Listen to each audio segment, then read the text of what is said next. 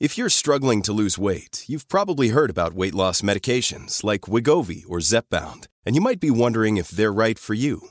Meet PlushCare, a leading telehealth provider with doctors who are there for you day and night to partner with you in your weight loss journey. If you qualify, they can safely prescribe you medication from the comfort of your own home. To get started, visit plushcare.com slash weight loss. That's plushcare.com slash weight loss. plushcare.com slash weight loss.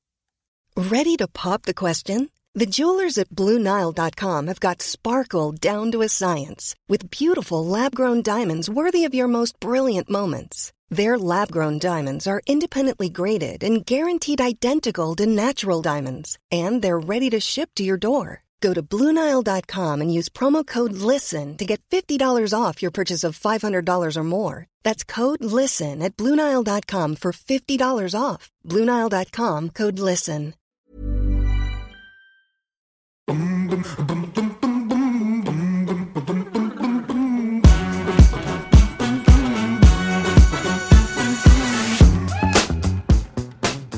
welcome to In the Pink, the podcast with me, Natalie Pinkham, where I speak to all sorts of different people from a variety of backgrounds to find out what their regrets may be, what their hopes are for the future, unfulfilled ambitions, dreams, and their general view of the world. Now, my guest this week is Gabby Logan. She is an absolute dynamo of the broadcasting world. She hasn't just broken the glass ceiling, but more like smashed through it. Her career has been rich and varied and continues to go from strength to strength. And somehow she manages all of that on screen while still being a hands on mother to teenage twins off it. So I clearly have a lot to learn from this woman. She is one of the hardest working people you are ever likely to meet. And she explains to me how the loss of her brother is a major motivation for her to continue to achieve in life. She also tells me how that tragedy had such a profound impact on her parents' marriage and her family as a whole. She also discusses sexism, strictly, and the Six Nations segregation in the Logan household. Sit back, relax, and enjoy hearing about life according to Gabby Logan. Well, Gabby, thank you for welcoming into what is an astonishingly beautiful Oh, home. I mean, seriously though, it feels like we are deep in the countryside, and yet you can see just about the skyline of London. Yeah, we we discovered the skyline of London after we moved here actually because it was quite overgrown. And Kenny has a digger, and he was on the digger one day, and um, he looked and saw the shard through the trees, and he said, and I'd been not complaining because it's first world problems, but I said, I said, oh, it's a shame we haven't got a view of anything. And he said, I'm going to get you a view. And then he cleared a few trees. We've planted many more since. He cleared a few trees, and there it was. So on some days, it's incredible. You can see almost every building. You see Wembley, and then beyond, you see like the city skyline. New Year's Eve, we see the fireworks, and Oh then about God. 30 seconds later, we see them on the well, 10 seconds later, we see them on the TV because obviously there's a, there's a satellite delay. So um, yeah, it's it's very um, I- very convenient place to live actually because we're not far from Heathrow and we kind of need to be near motorways. So um, we moved out about six years ago. But not just convenient, I mean, perfect for the children. What a place to grow up. Yeah, they're very lucky, aren't they? They um, when we lived in we didn't really live in London. London, we lived in Richmond, which is a beautiful part of the world. And um, we Kenny had had this thing about going back to his roots because he was a farmer and he just wanted a little field to play with. Is what he said. I don't want, want much, just a field or something. so we got sheep. Just a whole field. Yeah, just a field. and um, I said you can't be you know you don't want forty or fifty acres even because you know you're not going to be able to have the time to actually deal with it. But he loves being outside and I think he wanted the kids to have a little bit of the experience he had growing up. I always grew up in cities and so it did take me two winters to get used to, you know, living um, out here. I mean, I'm making it sound like we're in, you know, Bod- uh, Bodmin Moor or something. Kind we're not at all, but just when you're a city person. Yeah, yeah. But um, That's so true, actually, because my husband was born in Hammersmith, and he's not that bothered about moving out of the city, whereas I'm craving it because I was brought you know, up, brought up yeah. in the countryside. Well, it's yeah. funny. Lois is an absolute country bumpkin. My daughter, who's thirteen, she just loves everything to do with animals. She she would have a menagerie. I mean, she as it is, we've got a little Shetland pony here. We've got some sheep, and the small animals seem to be dying. And I've noticed we're not replacing them. Like the latest hamster died Oh. after a few years, and she wasn't that bothered about replacing. So maybe she's changing slightly because it was always we had to run down to Pets at Home three minutes after the animal died to replace them in the past, and then But um, she rides. She loves show jumping, so she just loves being outside. She'll spend hours going out doing. I, what are you doing? She builds a show jumping course for the dogs, and then takes dogs out. Reuben's, I think, slightly less so, and yet he'll say to me, "Oh, I can't imagine living in a city again," which is really funny because I, yeah. I, I thought he was more of the kind of kid that would want to be around the metropolis. You know, he likes dipping his toe in. So um, They've got time for that. th- absolutely, and they, I said you will live in a city at some point. I'm sure you'll Yeah. you'll live in a city, but you know we'll go to into central London. They're like, it's so noisy. It's amazing. What are you talking about? Yeah. So, what about your own childhood? What are your memories of it? And obviously, growing up uh, as the daughter of a professional footballer, tell us what that experience was like. Well, it was a very city based existence because obviously football clubs are in cities and we moved around a lot. And he played for Leeds United when I was born, and he was only 22 when I was born, or 23 maybe, he'd just turned 23. And by the time I was four, we moved to Coventry. That was his first big move, and we, we lived there for a few years. And then we went to Vancouver, and he went to Spurs, he went to London. So there was, by the time I was 10, there'd been quite a few clubs and quite a few moves.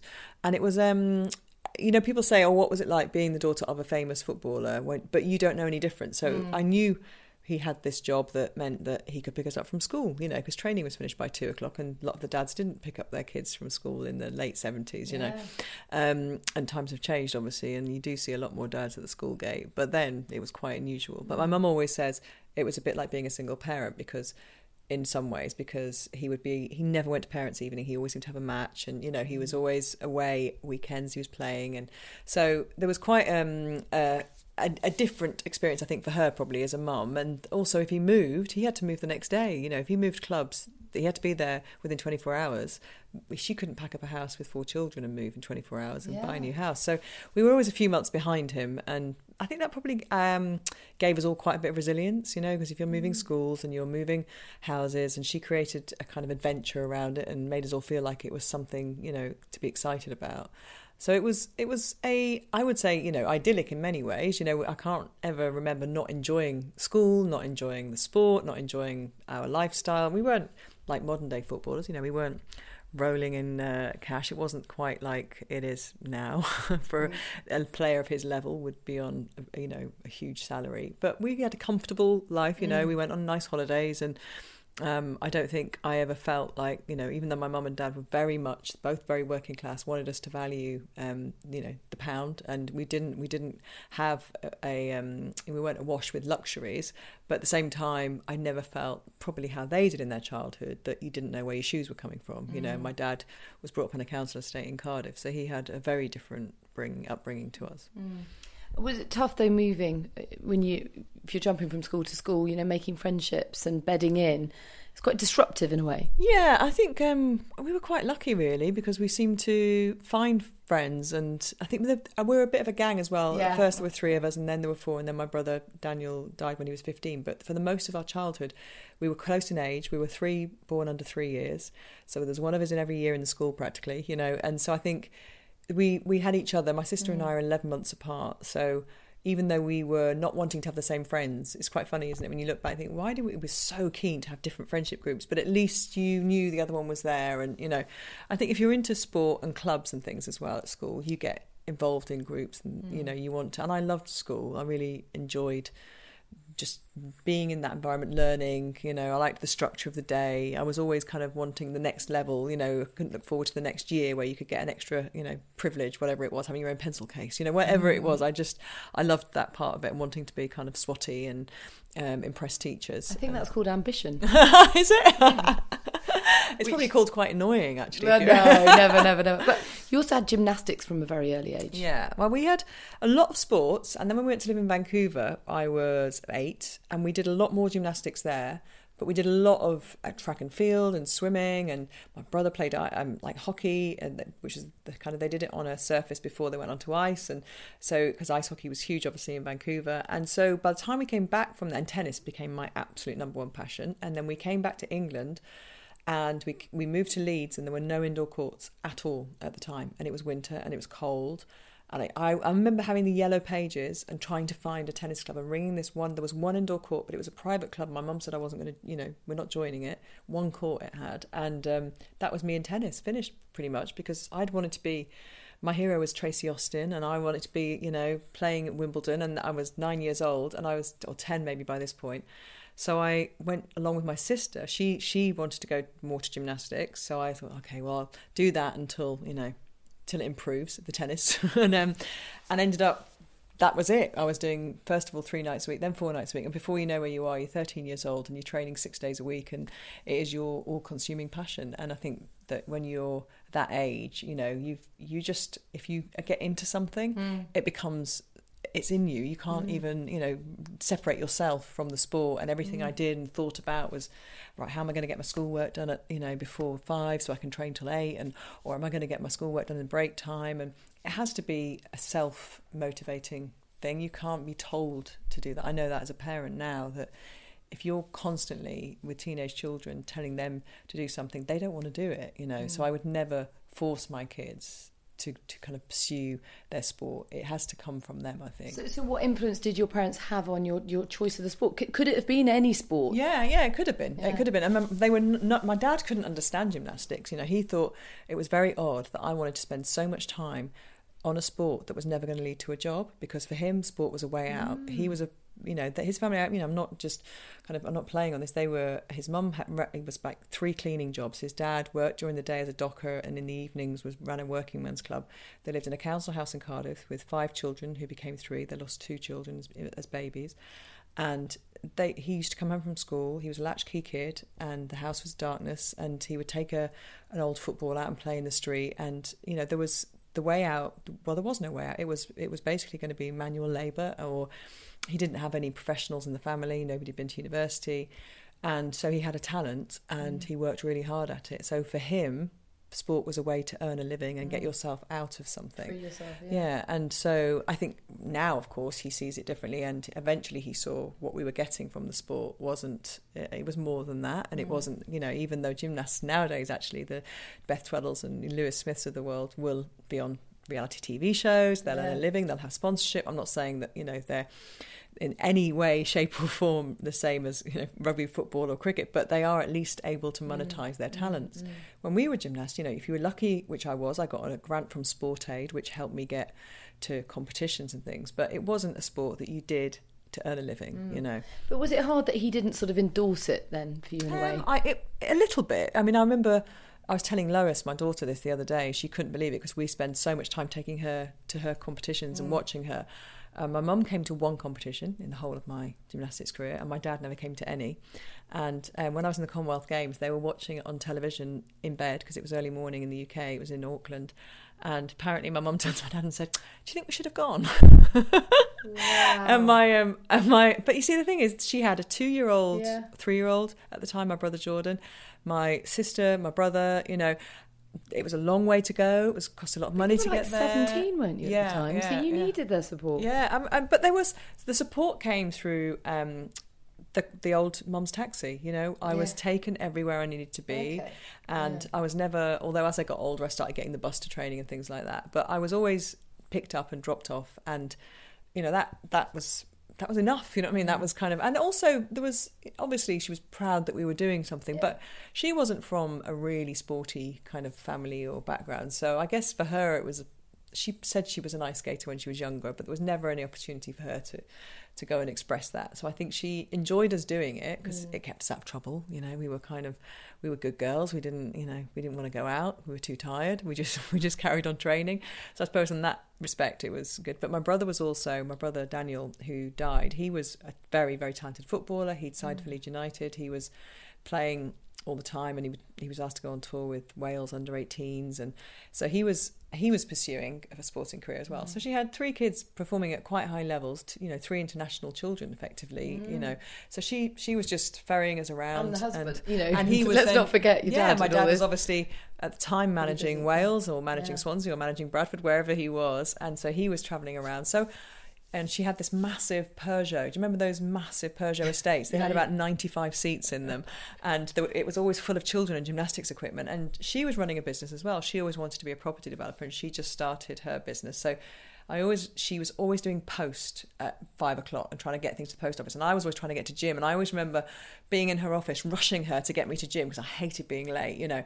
And eventually, my coach started picking me up because I think my coach was sick of me being late, which I was always running into the gym when everybody was starting to warm up, and um and she was trying to juggle all of that you know, and her husband and everything mm, else, and trying to feed everybody, and so um, so it wasn't it wasn't easy, and it's never. I don't think it's got any easier for mums who've got no. sporty kids. Who our weekends are completely and utterly taken over. If I'm not working, I'm either watching rugby in the rain or I am at a horse show. That's there's no you know kind of oh what are you doing at the weekend? And Kenny always gets to Sunday night and he looks at me about nine o'clock when some drama's starting. We sit down and we kind of go and on with the week again. and fall asleep before it starts. yeah, yeah. Half past nine, we were in bed on yeah. Sunday night. Oh, gorgeous. The thought of that. Oh, I love it.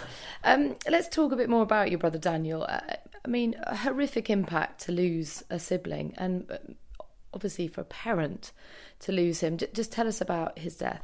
It changed everything in our family forever because we, I wouldn't say my parents had the perfect marriage but they were really good at they were quite both quite passionate about what they did and they had very um, uh, strong work ethics and you know and they were about family and so when my brother died he was my dad's following literally quite literally my dad's footsteps you know and so my dad was just devastated. Of course my mum we were all devastated but my dad retreated within himself almost and became quite um, isolated. And he didn't want to it was almost like he was physically isolating himself. He'd go back to wales he was managing wales didn't want to be in the house even. My mum had probably two months of proper physical kind of incapacity crushed with grief you know she couldn't move and she didn't do any you know she just i remember one day she always says oh it's about 10 days. I said i think you should wash your hair and she just couldn't even you know she was always a very glamorous and very um you know, well turned out, chic woman, and she just couldn't physically move. And so,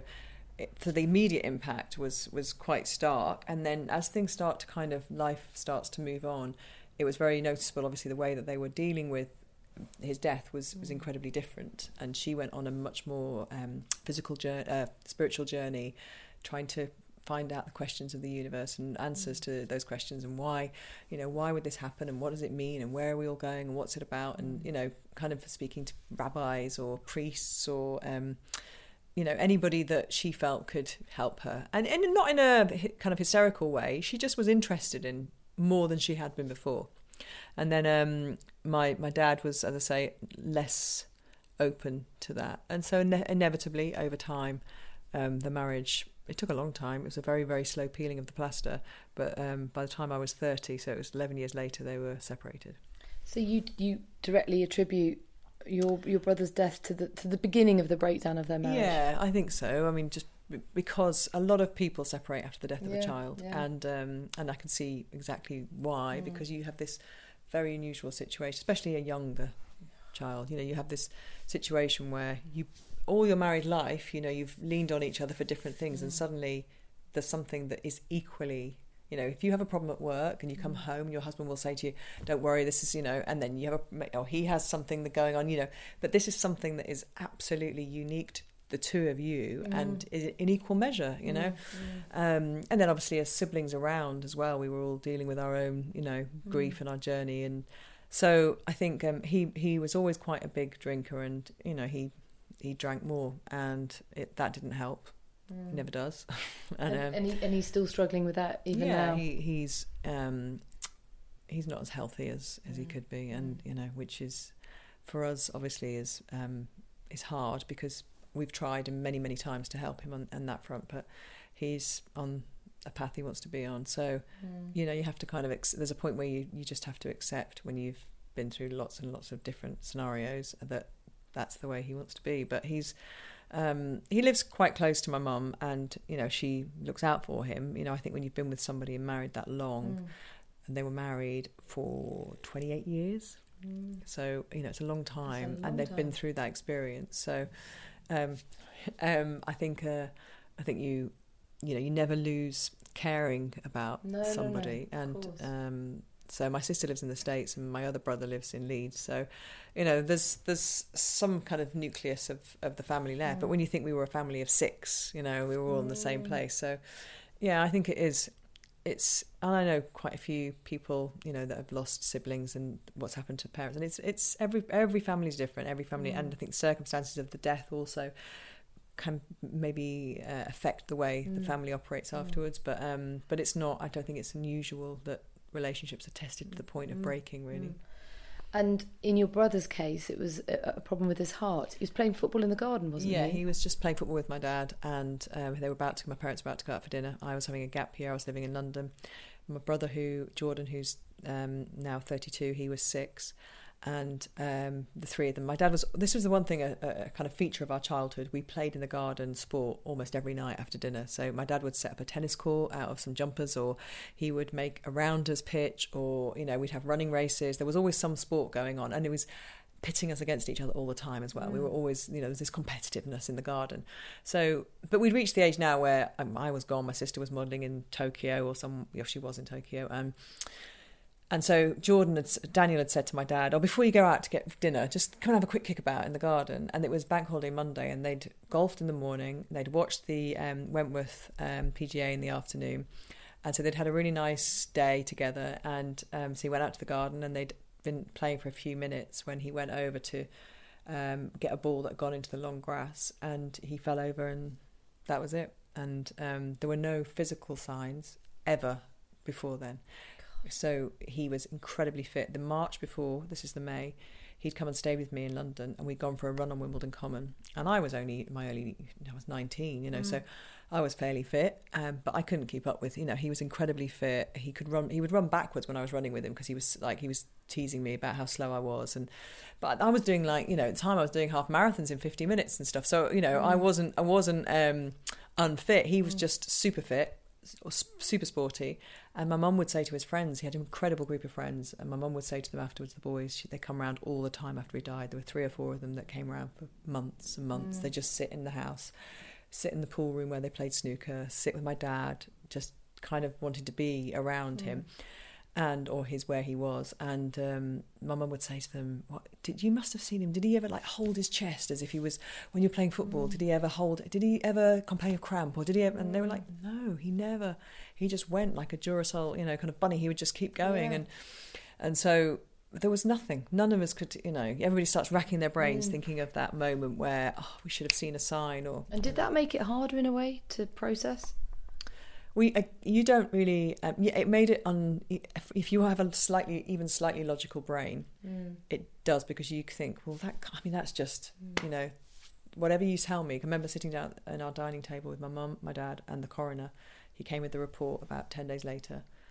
must have been before we buried him obviously and he read the report to us and I just sat there looking at him thinking, whatever you tell me, whatever medical words you, you put on this, mm. it just makes no sense mm. because how can somebody be that physically healthy and well and look so great and his heart let him down you know mm. it's like it's like he had something in you know this toxic thing inside mm. him that we couldn't see and and, and didn't deserve yeah you know, there was no yeah there was no kind of uh, he hadn't done anything no. to elicit that no, and no. there was no certainly no lifestyle kind mm. of choices that made him unhealthy and he lived for football. He was so passionate about it. By all accounts, incredibly talented. But also, my dad used to say that he was the only person that he could. And my dad was managing Wales. That he said he's the, one of the few people I can sit down who's not actually a manager and watch a game with because he reads the game so well. Oh. He's got this kind of great vision, and he was a deep lying midfielder, and he was really, um, you know, a captain kind of material. And my dad just, you know, really, my dad's really harsh with, you know, his critique, but he was always rated what he had. So I think for my dad, you know, to have that real bond, you know, and see, you know, his his prodigy, you know, mm. um, go uh, without any kind of warning. Um, so it was he was a month away from actually starting at Leeds United, you know, his oh dream. And so there's one part of me that used to think, well, okay, if he'd had a scan on his heart a month before, and they'd said he needs an emergency heart transplant, he would probably never have been able to play football. You know, because yeah, the chances of him getting the true. heart yeah. that he, you know, wouldn't yeah. have actually been. A, if he'd had that six months before, they'd have put him onto drugs that would have meant he couldn't play sport to any great level. You know, so mm. there was a bit of me that kind of was trying to find some mm. solace mm. in that. Actually, the life he lived the life he wanted to live, and without you know kind of what if we'd found it a year before what if we'd found it actually that wouldn't he wouldn't have been living i mean we would obviously the positivity and would have you know we'd have driven but it was he never knew that he couldn't play football Yeah. you know he he died not knowing In blissful ignorance yeah, in a way. that yeah. he, you know, yeah. I think that it would have been if you'd said to him a year before, "You're going to live, but you're not going to living. I can't live without football." You know, that would Mm. his 14 year old brain at the time wouldn't have been able to understand that. So But did it, did it kind of compound your sadness when you think of what could have been? You know, when you Well, think how what many caps you could have got for Yeah, Wales well, and all the rest of it. When you start, you know, I started at Sky about five years, four years later. So it was 92, four years later because I started in 96. So at the at start of working there on football, it was kind of his contemporaries were coming through. So mm. all, you know, it's like when you're doing your stats and you're looking at people's metrics and their birthday and and they were all born kind of in the year he was born mm. and then you know coming through watching people who were and Leeds United had won the Premier well they won the league the year he died which was the um first year before the Premier the last year before the Premier League. So they were equivalent at the top of the league you know and they were in Europe for the next few years afterwards. So all these players playing in Europe and stuff for the following few years and and just not and wondering where his career would have gone. And now even sometimes I think would he have been a young manager? You know, would he have been would he have been a you know an Eddie Howe type manager? Would he have been where would he have been in his career? And would he have would he have had children? Would he have you know would he have had um, the kind of the the life that I envisaged him having? You know, but you can't you know you can't do that to yourself because obviously it, it didn't happen. But when I was not to, suppose, yeah, well, it was much harder when I was first at Sky because Yeah. I, I genuinely used to think, God, they're his they're his age, Yeah. and you know, I would be talking about him, or you know, so Uh, So, how do you think it changed you? Do you think it made you more motivated? more yeah. I mean, I was already quite. It's hard when you're 19. You don't know really what you're going to be like as an adult. I think probably had quite a good idea of what I was going to be like, in, you know, in terms of how I'd been with my education and sport and stuff. I was quite motivated and determined, but I think it may gave me an urgency, which um, in some ways wasn't as healthy as you know because I kind of felt like I had to get everything done very quickly because otherwise um, I, I might not have time. You know, there was I think it wasn't a conscious thing, but maybe somewhere in the back of my mind. I was on a time frame, you know. Um, so get going with the career, you know. I mean, I met my husband relatively young, you know, met Kenny when I was 25 and we got married by the time we were 28. So, but that wasn't, you know, by then I was starting to be a little bit more relaxed Mm. with myself. But there was definitely the beginning of my career a feeling that I was living two lives. Was, it, was there any concern that there was a, a genetic link? Uh, well, we did have. We were all tested, Right. and um, and I've had um, the kids tested as well. My kids tested, but they were told us at the time there's a fifty percent chance that it's genetic and a fifty percent that it's an aberration, and that Dan- Daniel's was an aberration Right. that just had mutated. His body had just developed this, and So he hadn't had it all his life. no. My God. So um, so we were tested, not knowing, Yeah. um, and found out because I think that was also quite hard for my parents. Like, what if one of them had been the carrier that had then, you know? Um, so I think they were quite relieved in a way that that also my little brother he then carried on being tested at St George's in Tooting for the next few years because they just didn't know maybe if there was something that kind of had developed and that he was the next because it's quite male as well Right. that there was is there because a lot of the cases that my my mum was receiving letters for months after some people who'd who'd lost children in the same way and 90% were boys. So um so she obviously was very keen that Jordan because he was only 6 and he ended up being he was a goalkeeper and played a lot of football that he carried on being tested and and none of us have we're like it's very um you know it, for us it's a it's lucky obviously that we don't have uh, a genetic family link but obviously horrific for families where um, I remember my mum opening a letter of a lady who'd lost two sons Oh my God. two years apart and Unbearable. yeah. So you channeled a lot of energy into your career. I want to talk about your career now because I remember seeing you, and it must have been probably 15 years ago now. I saw you in a pub in uh, Parsons Green in London. And I remember calling you a trailblazer, which, yeah. And the funny thing was, is that you're not much older than me, and yet I really have always looked up to you. Um, no, genuinely, and and it's not just because you know, you've got this great work ethic and the discipline and application. But you definitely seem to spearhead some kind of movement for women in sport.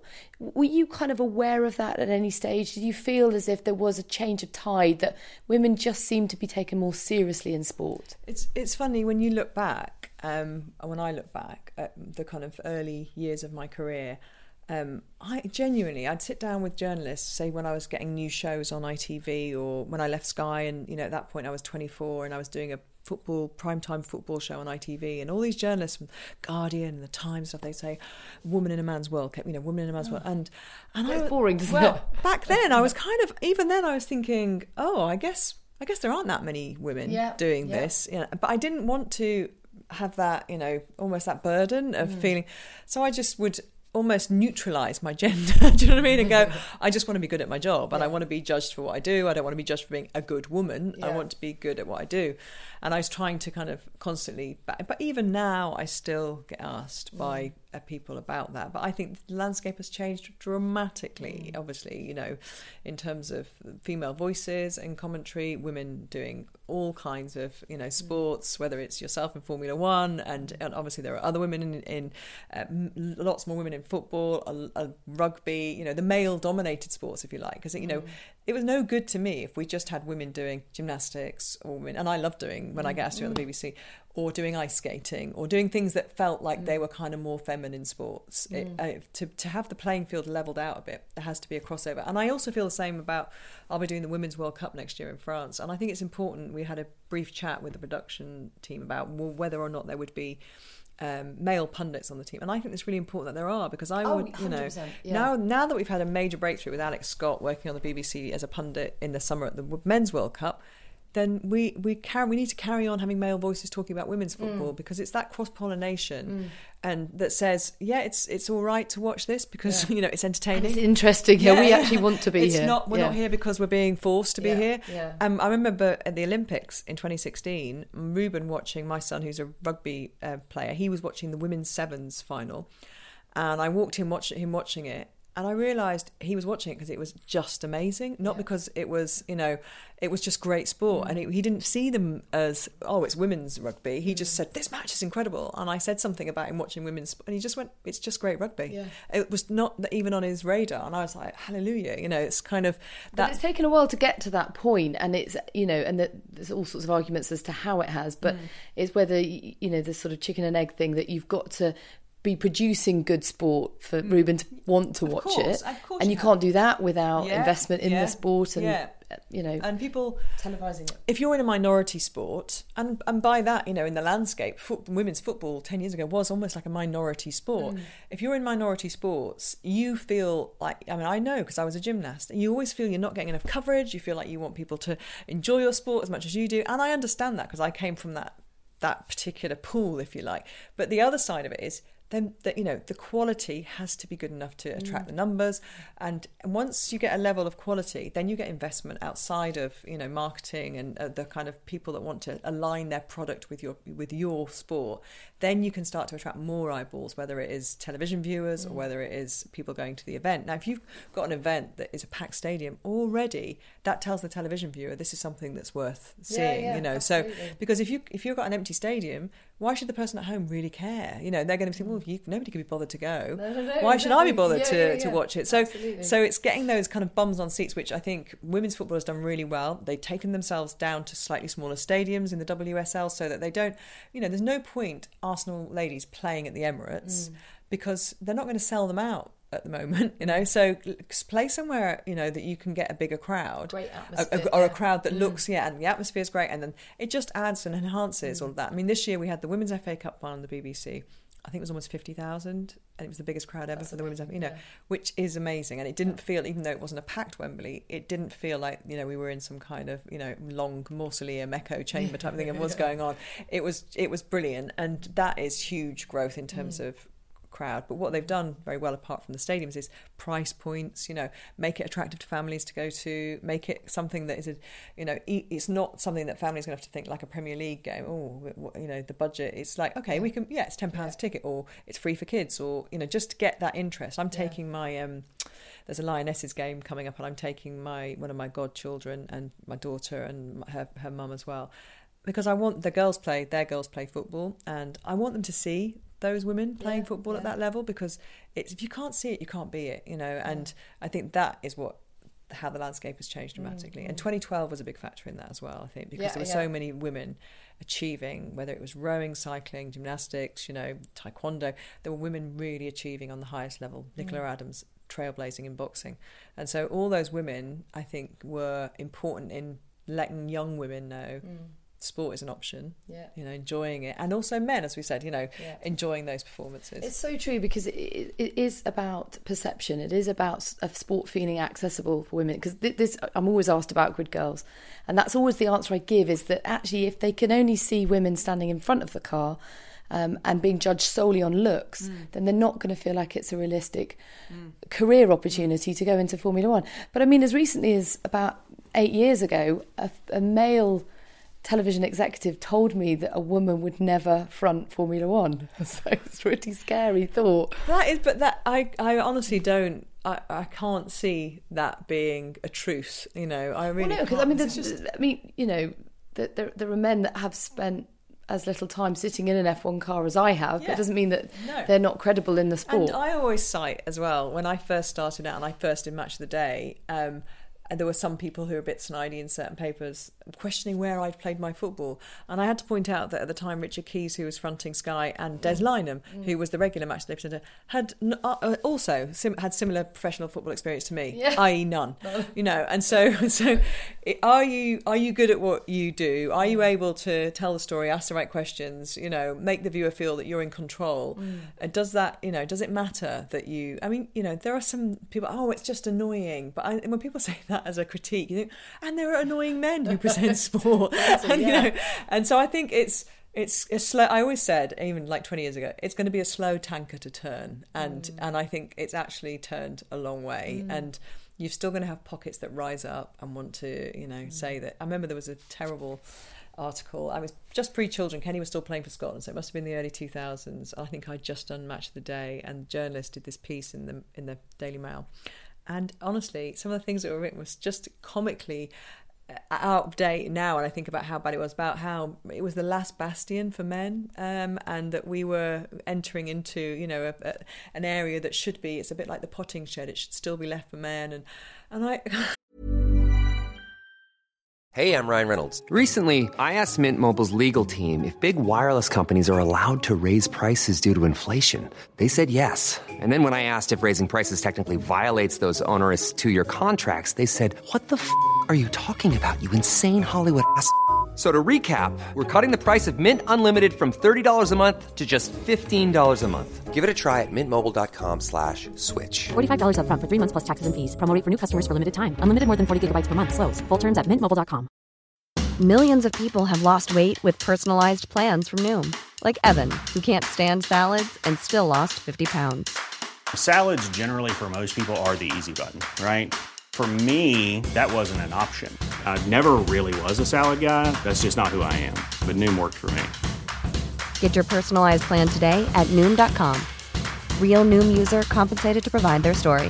In four weeks, the typical Noom user can expect to lose one to two pounds per week. Individual results may vary.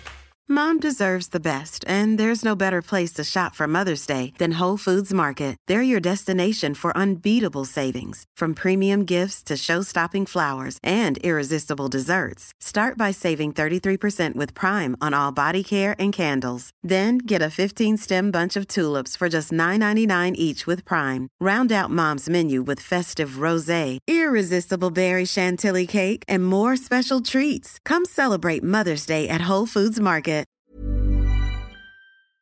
You know who can who can seriously credibly kind of put your hand up and go yeah I mm. agree with that mm. you know it's But did you find a, a pressure in a way? Because I, I know I have, if I'm completely honest, to sort of really prove your worth and sort of almost oversell mm. yourself that, that you're there for a reason and you have to prove your knowledge. Um, and because I know you as being very witty, very funny, and sometimes I want to see more of that humour. And perhaps that's come through more now in your career because Yeah, you're more probably relaxed, in it. Yeah, I think so. I think you're right. And I think early on in my career, it's interesting you say that my boss at um, ITV, Brian Barwick, who was an unbelievable champion for me. You know, he came to ITV from the BBC, pulled me in from Sky, wanted me on Champions League, wanted me, you know, he was really had real great faith and belief in me. But he, one thing he, he said to me, stop loading your questions all the time. You're you're putting too much um, knowledge into your questions because you're worried that you know, and by doing so, one, you give the person nowhere to go. the poor pundit sitting there going, well, you've just answered it. you've said everything I had. And it's like you're, he said, it's. Cl- I know what you're doing. He said you're trying to prove Yeah. to the viewer that Yeah. you know this stuff. He said. Don't um don't you don't have to do that. You don't have to do but it takes almost another layer of confidence to do that because you you know you want the viewer to feel and he always was very very protective of the viewer. The sports viewers are very clever, they're Mm, very knowledgeable. They you know they they know what they like and they of course different platforms require different things. You know, if you're doing rugby on the Six Nations of the BBC, it's a very mass audience and they don't watch rugby all the time. And we have to be sometimes a little bit more general and sometimes we have to explain things a bit more because nine million people watch an England Wales game. Well, that's not the viewers that BT are getting for their weekly rugby, you know, by a long, long, long way. So where are those people coming from? And we call them main eventers, you know, so the people that turn up for the Olympics, they turn up for big England games. So they do perhaps need a driven refresher. by patriotism Yeah, as yeah. opposed to a knowledge of the sport. Or, or just they love a big event, Yeah, you know, yeah, right. and they love that idea of kind of an occasion, and so th- you know they wouldn't necessarily listen to any of the Eurovision Song Contest uh, contestants all year round, but they like that, you know, that idea. My mum, I always think my mum's not a massive sports fan. By any stretch, but she will watch those big event things and she'll know what's going on. So, I think when you are broadcasting to that kind of audience, it's a different level of, you know, sometimes you just tease a bit more explanation out of your pundits. And then if you're on doing something that's much more niche and has a lot more, um, you know, your audience are going to be way more knowledgeable and they don't want to, you know, it's, it's learning kind of, thing to But I balance tell you that. what, it's a it's a struggle in F1 because there's a bit of both because Mm. you have to really um, cater for the petrol heads and those Oh, with a real depth of knowledge because it's a hugely technical Mm. sport. And yet, if you want to attract new fans to the sport, You have got to put it in layman's Yeah, terms. Yeah, it's I- quite hard yeah, to do. Is hard because you, I think Formula One, I would say, is one of the hardest in that respect because Mm. I would say the audience generally do know more going into Yeah, it. You know, they definitely know more than I do. no, not more than no, you. no, they do. They know more than the average sports fan. But, but you know? guaranteed, there is an encyclopedic knowledge out there, and you know if you put a stat out, you will get a tweet within Seconds. 0.3 seconds telling you actually in 1985, you know, because there's such a depth of Yeah. knowledge about Formula One. You're also, right. I, I would love to see the breakdown of the kinds of the people who go to Formula One, how much other sport they watch, whether it's Formula One Very is, little, yeah, very little, from- from our experience. Yeah, I imagine Formula One is pretty much ninety percent of their sporting Yeah. life, Yeah. and so that means that they have this very linear kind of Yeah. um, interest, whereas. You know, people that watch Wimbledon will then watch a Six Nations match on Yeah. the BBC. They'll watch, and they like the idea that they are these. They don't really want to get down deep into Andy mm. Murray's backhand. You know, Wonder what you're going to say then. but they you know but they do want to know why you know why serves aren't working and so i think it's it's a really interesting kind of um, the storytelling is Yeah, interesting yeah. and and i always feel like on the bbc there's a lot about the personalities that play the sports which i think is really important Yeah. for sports to grow and i always worried that when domestic rugby went off mainstream television uh, free to air television that you, you wouldn't know the people that play it you know it's Yeah. been a long time now since and it's true you know even when Jonny Wilkinson was kicking drop goals for England in the World Cup in 2003 you the average man on the street couldn't tell you played for the Newcastle Falcons you know and and so I think when you you know we try and build these especially the minority sports which the BBC has a duty to I think you know keep pushing the minority sports you you're trying to tell the story but also you know encourage people to learn who the the characters are in it which in F1 is is not a difficult job is it in the sense that the, the characters are huge you know and they are household names aren't they Well, and not all of them though. I No, mean, I I've walked through the airport with Sebastian Vettel, and he's gone unnoticed. Really? Well, he's had his hood up and little backpack on. He just looks like a student, and he. But you know, Lewis is slightly different. Yeah. But yeah, but I, I really feel that there are some fantastic characters further, you know, towards the back of the grid Yeah, that that, actually get- deserve more recognition. Yeah, you know, we're yeah. talking about, you know, I suppose I'm the best drivers in the whole wide yeah, world. and I suppose within your uh, within the sport they're known. But yeah, you're right. Outside, they they could walk down my village Mm. high street, some of them, and nobody would bat an eyelid. Uh, Well, Daniel Ricciardo got his hair cut in Brentford High Street the other day. Nobody had a clue. Brilliant.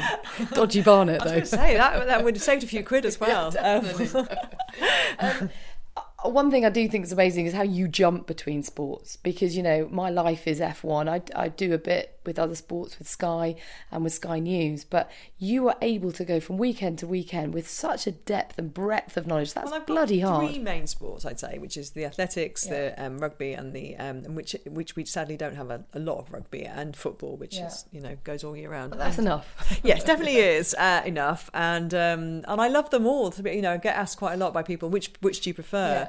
I just feel I feel really really blessed that I get to do the kind of the absolute crescendo of so many of these Yeah. sports. You know, whether it's World Cup, Six Nations, the Women's World Cup in the summer, the athletics. Uh, you know, whether it's the Diamond League events or the World Ch- the World Championships athletics is a joy to do. But then I'm when it's when the athletic season's over, I'm ready to get into the football again. You know, I kind of feel very lucky that I have that. Um, No, but if I'm giving you the opportunity to have one viewing of one sport, what would it be? Oh, that's so. That Yeah, is that's that's so hard. What? time? I'm only allowed to watch one sport Yeah, ever that's again. it. No, no, no, not ever again. But it, it's kind of like the Last Supper. Oh, right. You've got your, your last meal and company, and you've got a big screen. You What's see, on it? I, I probably would have said, um, and all these faces are flashing in my mind now. Usain Bolt's going, choose me, and uh, and Harry Kane's going, no, it's me. Um, I, you know, pre World Cup in Russia this year, I would have said, uh, I just Six Nations for me is one of the most perfect sporting tournaments in the world out of any sport because it starts in the depths of winter. You know, it finishes in the glorious spring, and you can have those days in Rome or even at Twickenham where the sun is blazing and people have got their, their arms out again. You know, they've started in huge, heavy coats. And it is from week one, it's an intense rivalry competition that to week, there's no build up like the, the Champions League. It's a bit like I always feel now because it's so long. I love the Champions League, but it's like walking through molasses for a while because you know that actually the top two teams will eventually emerge from the group. Yeah. And now we're in the knockout stages. Yeah. And I used to love doing the Champions League, but the Six Nations is that rivalry, it's that regional kind of thing, it's that intensity, it's it's also the platform that those players know that they have an opportunity to shine, to become, you know, household names for a few months. And I think they are very giving from a kind of broadcasting point of view because of that. You know, you tend mm. to get a bit more out of them, although times are changing. So I would have said, "Oh, I love the Six Nations." I always get so excited when the Six Nations comes around. But then this year in Russia, I had such a good time with England. It totally, like you know, mm. so I actually that, was World. Cup was just so brilliant. That was So- very special. Yeah. So, so what happens in this household when Scotland play England? Oh, uh, the kids are Scottish, um, and obviously Kenny's Scottish, and obviously I have Welsh heritage. So, um, so Reuben said he did get behind England at the World Cup because Scotland weren't there, um, and Kenny definitely did. He's like, I'm not. He's not tribal in that sense. He will, but if in Scotland play England in rugby. It's it's all about Scotland. really? Oh yeah, it's all about Scotland. So last year was just amazing. You know, we were all we were all watching it here. I think Kenny was up there and I was watching it with Reuben. Oh my gosh, Reuben and I were just besides ourselves, yeah, because I knew how much he wanted Scotland to win, yeah, yeah. and he was just loving it. Yeah, I mean, I'd like to say it was the same in our house when England played Wales, but I just can never support Wales over England at any stage. I'm just going to make that point very clear now because I know that my husband will be listening to this podcast. But the Don't get any ideas. are so good, aren't Yeah, they? yeah, because interfamily, you know, Yeah, you're yeah. the same, we're the same. It's that interfamily thing, which, um, as well as you know, the regional thing, which is is just so brilliant, and so pronounced. There's a there's a, a, a, a sort of unwritten agreement already, a sort of tacit agreement in the family that Wilf and Willow, should she want, she, she's built like a prop forward, I'll tell you that much. But, but if Wilf wants to play for um, Saints, Northampton Saints, that will be his chosen club because that means more to my dad, Then apparently, oh really? Than even, than even England. Even England. It's a close one though. And Wales means more to my father-in-law than club rugby. So that is a kind of a George North type scenario that, that they've envisaged. Okay, well, it's So that's- exactly a that's- George North. Yes. uh, scenario. yeah, so that's what that's what they've decided. Wilf has no choice in the matter. He's going to play on the wing for Northampton and Wales. Well, I always remember when we lived, still lived in Richmond, and we were getting ready for the school run, and we were in our bedroom, and I heard this noise. I looked out, and Reuben was looking in a pane of glass outside, preschool, like you know, eight in the morning, singing "Flower of Scotland" to himself, like looking at his reflection back. And Kenny went. I gave me this smile that was just this knowing look, like I've got him, I've got him, and um, and just like last Sunday at training, rugby training, his club locally, he was he came down in a Scotland shirt, um, which I didn't even know was a size that still fitted him, and he's very he's very much, and he'll say things like, um, "Who was he talking about the other day?" they were talking about um, a mismatch, physical mismatch in a sporting contest. And he said, yeah, but, and one of the people was Scottish, and he said, yeah, but it doesn't matter, he's Scottish. So he's twice the size because of his Scottishness. Oh, and I was like, whoa! Wow. yeah, so. That's uh, statement. yeah, no. So this sort of brings me nicely to how on earth have you managed to strike that balance between work and family? It's just a constant juggle and even you know it does get easier as they get a bit older because they have a certain amount of independence and their days get longer at school and So they're 13 now. For anyone Yeah. who doesn't know, Yeah, Gabby's 13 got twins. Yeah, boy and a girl twin. But you know, when they were little, we very much went into it like a team. You know, I wanted to carry on my career, and Kenny was building his business um, just after rugby, and he had, you know, a, a, luckily for him and for me. He was a bit more flexible. He wasn't going into a job every day that started at eight and finished at six. So we always had that lifestyle where I might work weekends, I might work evenings, mm. and we kind of have to just balance that off mm. against each other. And so I'm super organized in terms of looking ahead to the week and saying mm. where I need anybody to be at any one time and all of that, which is obviously massively boring and has no kind of, you know, there's no flying by the seat of your pants. It's Yeah. all very organised. But it's got us to here, you know, it's got us to. You know, it's funny because I, I did actually speak to Kenny before coming here today, and he told me that your brain is like a tidy library. His is more like a teenager's bedroom. Even this morning, that is so funny. He said that because on a Friday morning, early, we have we do yoga. So it's like a one, but we don't oh. do it together because he's got different physical needs to me. So the Oh. teacher comes, and one of us has the early slot, and one of us the next one, and we always see who's going into work where or whatever. And he said, oh, I've got a meeting in the city tomorrow at eight. And I said, Well, that means you can't do yoga. And he went, Oh, I'll let. I said, When did you know about the meeting? He went, Monday. I went, "Eh, It's Thursday? When were you going to? And he was like, Oh, but that's kind of like, you know, what goes on. Whereas I would be immediately send the text, let her know, you know. And that's a silly little example, but he's very, um, he'll start a sentence about something he's about to tell me and then he'll be on to something else. And so his brain, I mean, he's, dis- he's very dyslexic. Yeah. And I think the, that is a, a product of that, but it also means that he has very creative, kind of thinks all the time, kind of out the box. And uh, his business partner always says, you know, that he kind of Kenny just throws out all these ideas, and then they have to kind of all mop it up and work out how to put them into place. And I suppose I'm more um i like i love i love being creative i love thinking Yeah. but you need space and i i, I say to him sometimes even the train journeys I do to work, that's where I sometimes sit and I have ideas and need that travel. So I don't mind travel actually with my job. I mean, Yeah. our jobs are a lot, there's a lot of travel. But sometimes I don't want to listen to a, Desert Island Discs or watch a film. I kind of like to just sit and think Bit of headspace. about things because we do jobs that are, when you're on air, you have to be thinking constantly about what you're doing all the time. And, you know, you need that breathing space, I think, for your mind as much as anything Mm. else, just to be able to get some kind of freshness into what you do, which I think staying fresh in any industry Yeah. is a challenge, isn't it? Yeah. And finding the joy in things. You know, I had such a great day at work yesterday. I went up to Liverpool to film a Premier League show. And we were behind the scenes at Anfield, and just one of those, you know, those lovely days. You come away and working with good people, and just appreciating what you do. And I think um, I always remember a boss at Sky um, who I used to knock on the door all the time asking him to do live football, and they wouldn't let me do any live football. I'd been there a year. I mean, why were they going to let me do live football? I used to knock on the I would have let you do live football. It was stupid of them not to let you do it. and he said, um, "Oh, Gabby, God, what are you here again?" It was like seven o'clock in the evening. He was always working late, and I was doing Sky Sports News, uh, Sky Sports Centre, which was pre-news. And I said, um, "Yeah, I just want to talk to you about what I'm going to do next." And he said, "Sit down." He goes, "Let me tell you something, Gabby." He goes, "Even a tightrope walker has days at work where it's all a bit dull. All right." And I went, no, that's not all right. and he was basically saying, you know, you're going to have days where you feel. But I was so I just I want to enjoy what you do, and I think when you have children, amazing, you though. do need to appreciate what you do because you don't want to feel. If I'm leaving the kids for a couple of days or even a, you know four weeks to go to Russia, I want to feel that this is I'm doing a good job and I'm enjoying what I do. And it's worth it, and you're doing something for the sake of the family. That's Yeah. whenever I have a bit of a wobble because I sometimes do get course, yeah. anxious.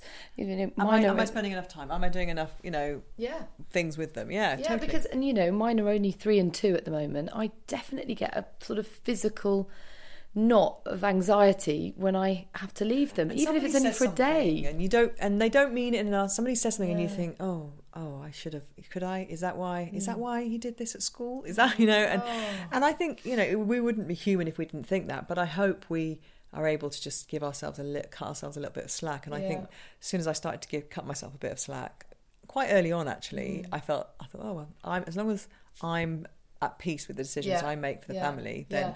for the family, I think that's Mm. the key, and that's what Owen's always saying to me is that um, you're, you're doing this for all of us, not just a pursuit of your own kind of Mm. Yeah, selfish yeah, desires. yeah, this is actually for, the, for all of us, and and that's why a parity in in a relationship is so important. And it does seem that you have that. You've really struck that well with Kenny. I think we value what the other does. Right. There's no no person's stuff is more important, Yeah. you know. And he's very sharing, you know. So he'll come home and tell me about projects and things he's working on, and he's much more.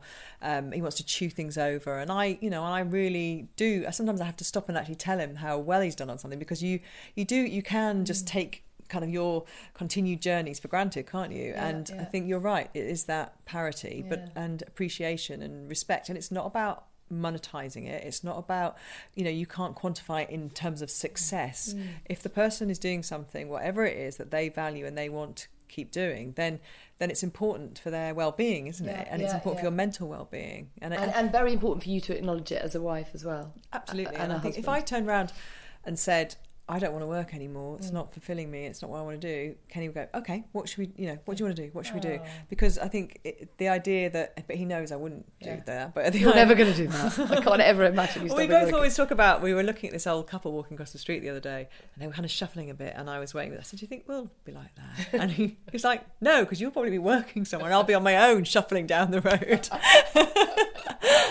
Oh, Um, I tell you what, I don't know how you did Strictly together. Tell me how that worked because I can't even train in the garden with Owen. He drives me mad because he try, he's so bossy and he tries to train me, and I'm not interested in it. yeah, but he's he knows what he's talking about, doesn't he? Yeah, well, he claims to. but he does have some, you know, he's got some history and some, Mm, maybe. and so, whereas I don't believe he does. But Kenny, anyway, Karen. Kenny went into Strictly, be like if there's a stage before novice and a stage before beginner, you know, he was so far out of his comfort zone, and I was just massively in my comfort zone Yeah. and loved it. I remember the day before I went out, going home after training and getting in the shower and thinking. I and you know you have those grounding moments sometimes where you just go, I am living my dream. This is Yeah, amazing. I love this. And then bang, it's gone. you know. And he on the other hand was thinking, please let tonight be the end. please take the spotlight away from me. But then the funny thing was, when I went out, he just got this kind of bit between his teeth, like, oh, oh I'm gonna, you know, I've got to make the most of this. and, Yeah, yeah. and so I think we were also because we were paired with a married couple, that also helped the whole kind of curse of strictly thing because. You know, Kenny and Ola got on brilliantly. James and I were kind of we're quite similar, James and I. So when we were together as a you know as a four, we hardly trained in the same place the same time because we all had different diaries. But I think that helped the whole. He's not a jealous person, Kenny, mm, anyway. Mm. So he's very. I mean, God knows what it would have taken for you know. Because he'd come home and say things to me like, "Oh, I was I was dancing with Ola today and she fell and I actually grabbed her by you know her lady bits." And I was like, I he said something else and I was like, "Oh, oh great, yeah." And or the time that oh, I accidentally grabbed a boob, you know. But he's so kind of like you know, it's a, what an experience type thing. Whereas I was like, first time I danced with James, I remember thinking because they, they they pull you in and you're literally going kind of pubic bone to pubic bone Yeah, in yeah. the when It's you're very holding. intimate, it is. Yeah, uh, you can't see what I'm doing right now, but I'm doing a kind of hold. And I was like ten minutes after meeting him, and I was remember thinking. I haven't been this close to another man for about 10 years. Because I think we were about three at the time. Um, and I was going, whoa, this is going to be interesting. But then it becomes your job Yeah, and what yeah, you're doing. yeah. And so, But uh, you handled it really well because I remember you saying, I went into this competition wanting to be the best dancer in the country and I've left it not even the best in our household. That's a great way of handling it because it must have hurt. I mean, oh have. my gosh. I mean, like, you know, Kenny, if he was now here now, would be singing Let It Go. Um, and. And for he dined out on that, you know, if we are doing Oh, a charity event did, together yeah. or something, he'd say, "Oh, you know, this is um, this is Gabby. She came fourth in Strictly Come Dancing 2007. I came tenth, or, you know, sorry, I, I lasted ten weeks. She lasted four weeks. So he loved the fact that he went so much further, like so much further than me. Yeah, That's so and the kids funny. like that too. That's actually, so funny. Um, now, just to, to round things off, there's a series of questions that I ask, and because we've been nattering away, I haven't even weaved any of them into our chat. but I want to know a couple of things. Um, do you feel that there was a defining moment in your life? Was it perhaps losing your brother? Was it joining Sky? Was it meeting Kenny? Do you feel that, that perhaps there's a series of defining Mm. moments, but was there one single moment where you thought, I get it now, and this is what I want to do with the rest of my life? Um, in that respect, losing my brother wouldn't be the defining. It was a defining moment, I think, in terms of um, how I was going to live my life, you know, Right. and wanting to be positive and seize every day and not waste opportunities and be ready for opportunities. I always Mm. remember a very wise guy I used to work with when I first went to Sky. He was a, a guy called Ed Percival who sadly died a couple of years ago. And he, used, he was brought in by Sky to train up presenters and he became a mentor for me through my whole career. And he always said, You're going to get opportunities in your career. You've got to be ready for them because you don't want your dream position to come along and you're not ready. And he was, and I think that's the same in any kind of sport. And, you know, you want to be ready for those moments. And the Kenny always has this thing about um, if it's not for you, um, if, if it's if it's meant for you, you know you'll be able to you'll be able to get that moment. And I s- I, haven't um, I haven't said that correctly. He's going to curse you for that. Yeah, you know, he is he's think, say- I say it every yeah. day, and you've bloody forgotten. he is. He'll come back to me in a minute. But basically, it's about um, being ready for those kinds of opportunities. Yeah. But but actually, uh, much more eloquent than that. Uh, yeah, we'll edit that bit out. Yeah. Uh, yeah, well, Kenny will love it that I actually stumbled that so badly. Um, but I think that is that is what perhaps my brother's death was for me. Uh, obviously, it was truly horrendous, and the, you know, there's a family to go through. But in terms of my life kind of goals and where I wanted to be and what I was going to do, it wasn't so much there were specifics. It was more about the feeling of how you live your life, and and I think that um, well, you were right actually to mention Sky because that did take me very much on a path that I you know wasn't going on at that point. I was working in local radio and I graduated and. I was feeling like an itchy feet. I wanted to do something else, and it was out of the blue. You know, when something comes completely, you haven't had to kind of ring up, you know, and try and get yourself in the door. Something came to me completely out of the blue, and that was amazing. You know, to to have that opportunity at the time. But maybe again, I was ready. I was ready. Yeah. You know, I was ready to go, and I was ready to to seize that that chance to drive myself down to London with a car, you know, ba- barely full. That was my worldly possessions, and turn up in Richmond, rent a flat, and with no kind of friendship base, no you know no mates or anything, just to get on that journey. Um, so I think that was probably career wise was was a really really important opportunity. And Sky obviously was growing, growing, growing. It was only a few years old, and it was mm. this place at the very infancy of a, you know a huge explosion in the way that we watch sport. So it was very exciting to be mm. there at that time.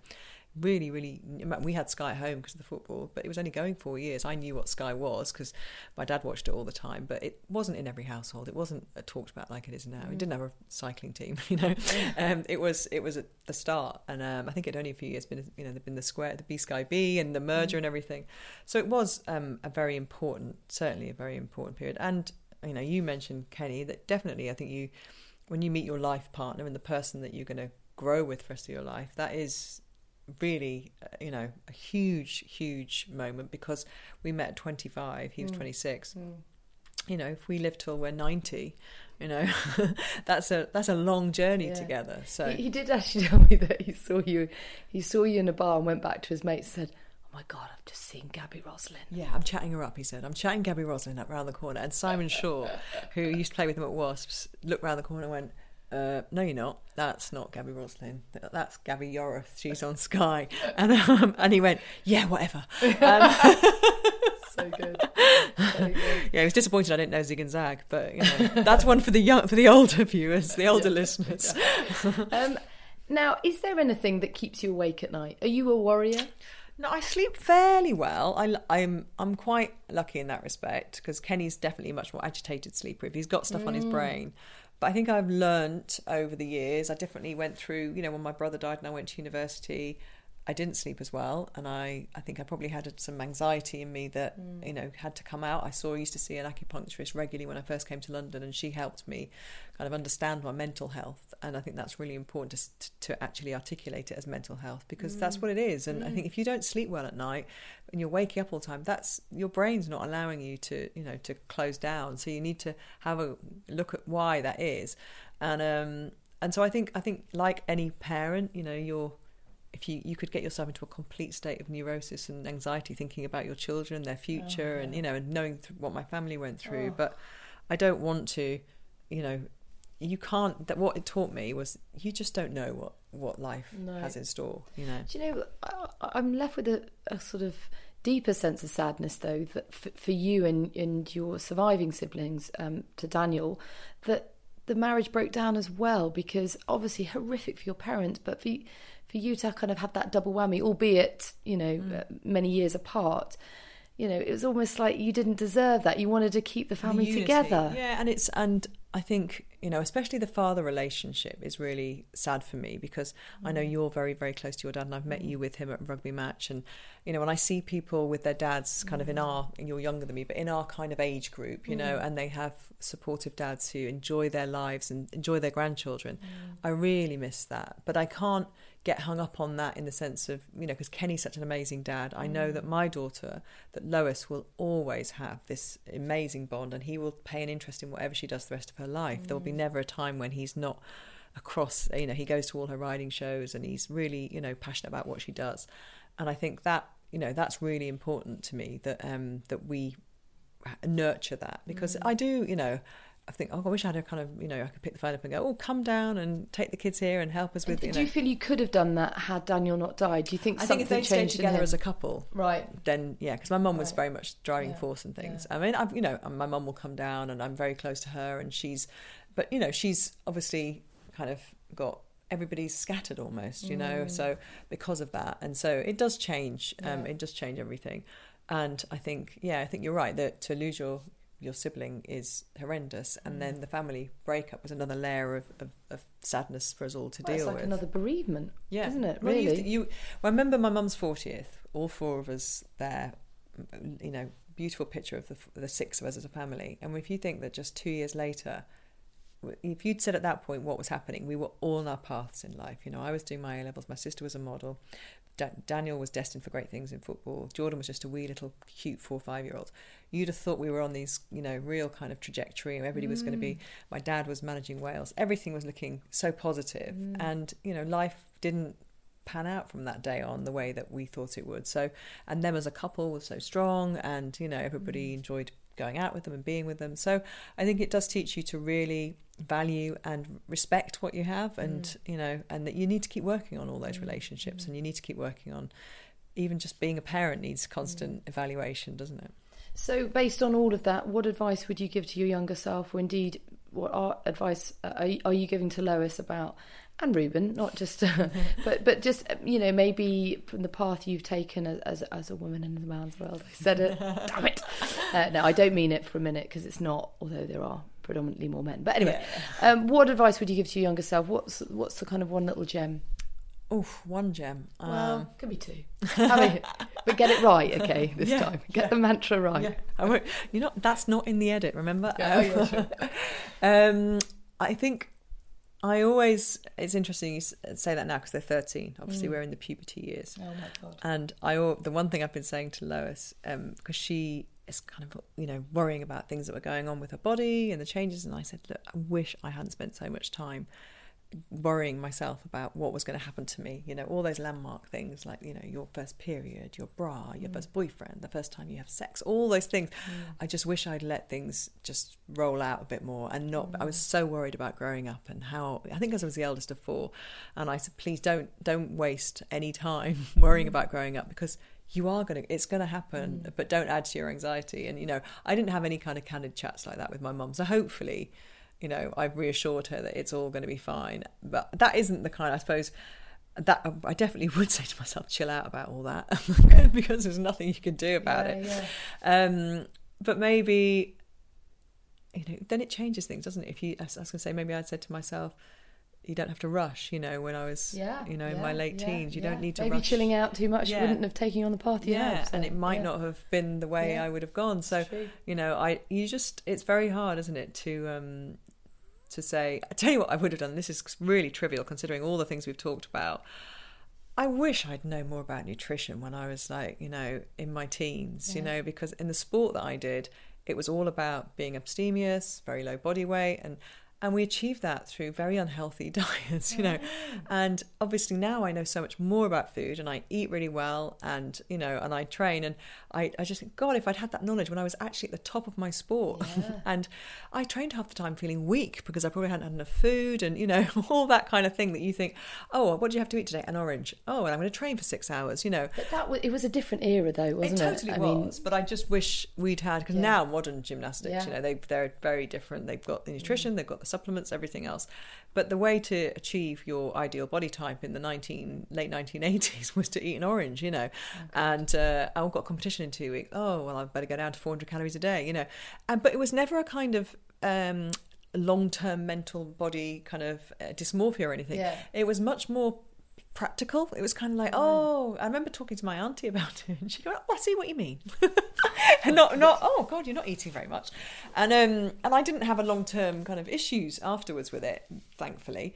But I wish I'd had the nutrition because I would have just been healthier and I'd have been probably better at what I did. Yeah, and, but come you on, you look all right now. You're Oh, okay. Yeah, yeah, yeah, very kind. you- you Um, pulled it back. Yeah, but, but I think when I met Kenny, I was still not very good on nutrition. I remember him saying that I had a box of waffles because I had a housemate who liked waffles, and some Loganberry tea, believe it or not, and a bottle of champagne. That was all I had in my house because he came round for breakfast and said, "Yeah, yeah." And um, so I wish I wish I'd known more about health and nutrition yeah, to my I'm younger sure your kids Yeah. will know everything then, I'm They sure. will. They will benefit from that. Yeah. Gabby, thank you so much for your time. It's lovely to see you today. And you too. Thank you, Natalie. Thank you. Well, I hope you enjoyed hearing from Gabby. I certainly loved talking to her and could have chatted all day long. Um, had to whiz off and get Will from nursery in time. So, wouldn't have been a very good mum if I had talked any longer. But there you go a cup of tea and a chat another day, I'm sure. So give me your feedback. Let me know what you thought. Um, let me know you think about the podcast as a whole. Do tweet me at Natalie Pinkham. Love to hear your thoughts. I've been having some um, lovely messages so far. Um, requests from quite a few of you for more F1 related podcasts, and I promise those are coming up very soon.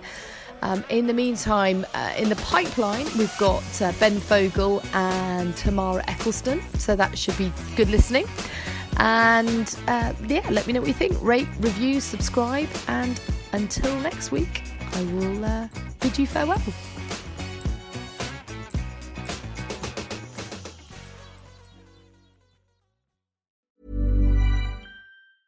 Hey, it's Danny Pellegrino from Everything Iconic. Ready to upgrade your style game without blowing your budget? Check out Quince. They've got all the good stuff shirts and polos, activewear, and fine leather goods, all at 50 to 80% less than other high end brands. And the best part? They're all about safe, ethical, and responsible manufacturing. Get that luxury vibe without the luxury price tag. Hit up quince.com slash upgrade for free shipping and 365 day returns on your next order. That's quince.com slash upgrade. Even when we're on a budget, we still deserve nice things. Quince is a place to scoop up stunning high-end goods for 50 to 80% less than similar brands. They have buttery soft cashmere sweaters starting at $50, luxurious Italian leather bags, and so much more. Plus, Quince only works with factories that use safe, ethical, and responsible manufacturing. Get the high-end goods you'll love without the high price tag with Quince. Go to quince.com slash style for free shipping and 365-day returns.